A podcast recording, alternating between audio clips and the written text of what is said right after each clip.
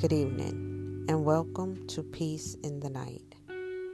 My hope is you find peace tonight with this short devotional. Remember, joy comes in the morning. Psalms 35. Whose faith was it? Luke 7, verses 3 through 14. And when the Lord saw her, he had compassion on her, and said unto her, Weep not. And he came, and he touched the bier, and they that bare him stood still. And he said, Young man, I say unto thee, arise. This example of the widow's son being raised from the dead is often used to demonstrate that Jesus produced many miracles without any faith from those receiving the miracle. But his faith alone was enough.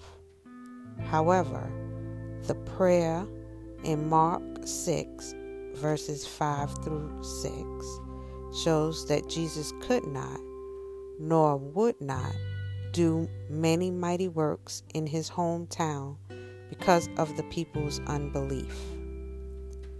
Many scriptures reveal that faith must be present to receive from God. So, whose faith was present in this instance? First, the mother of the boy responded to Jesus in faith. For this woman to allow Jesus to interrupt the funeral possession, procession and tell her to stop weeping has to be viewed as a positive response. These people were no different from mourners at funerals today.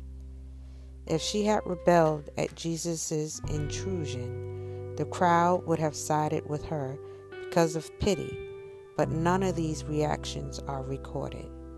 Jesus was in command. Second, it could not be proven that a dead person has no choice in what happens. We may take it for granted but the scriptures don't state that. A person doesn't cease to exist at death, he simply leaves his body. The person is still very much alive. Many people who have been raised from the dead have mentioned that they had a choice in whether or not to enter their bodies again. Although this principle cannot be verified by Scripture, it cannot be ruled out by Scripture either.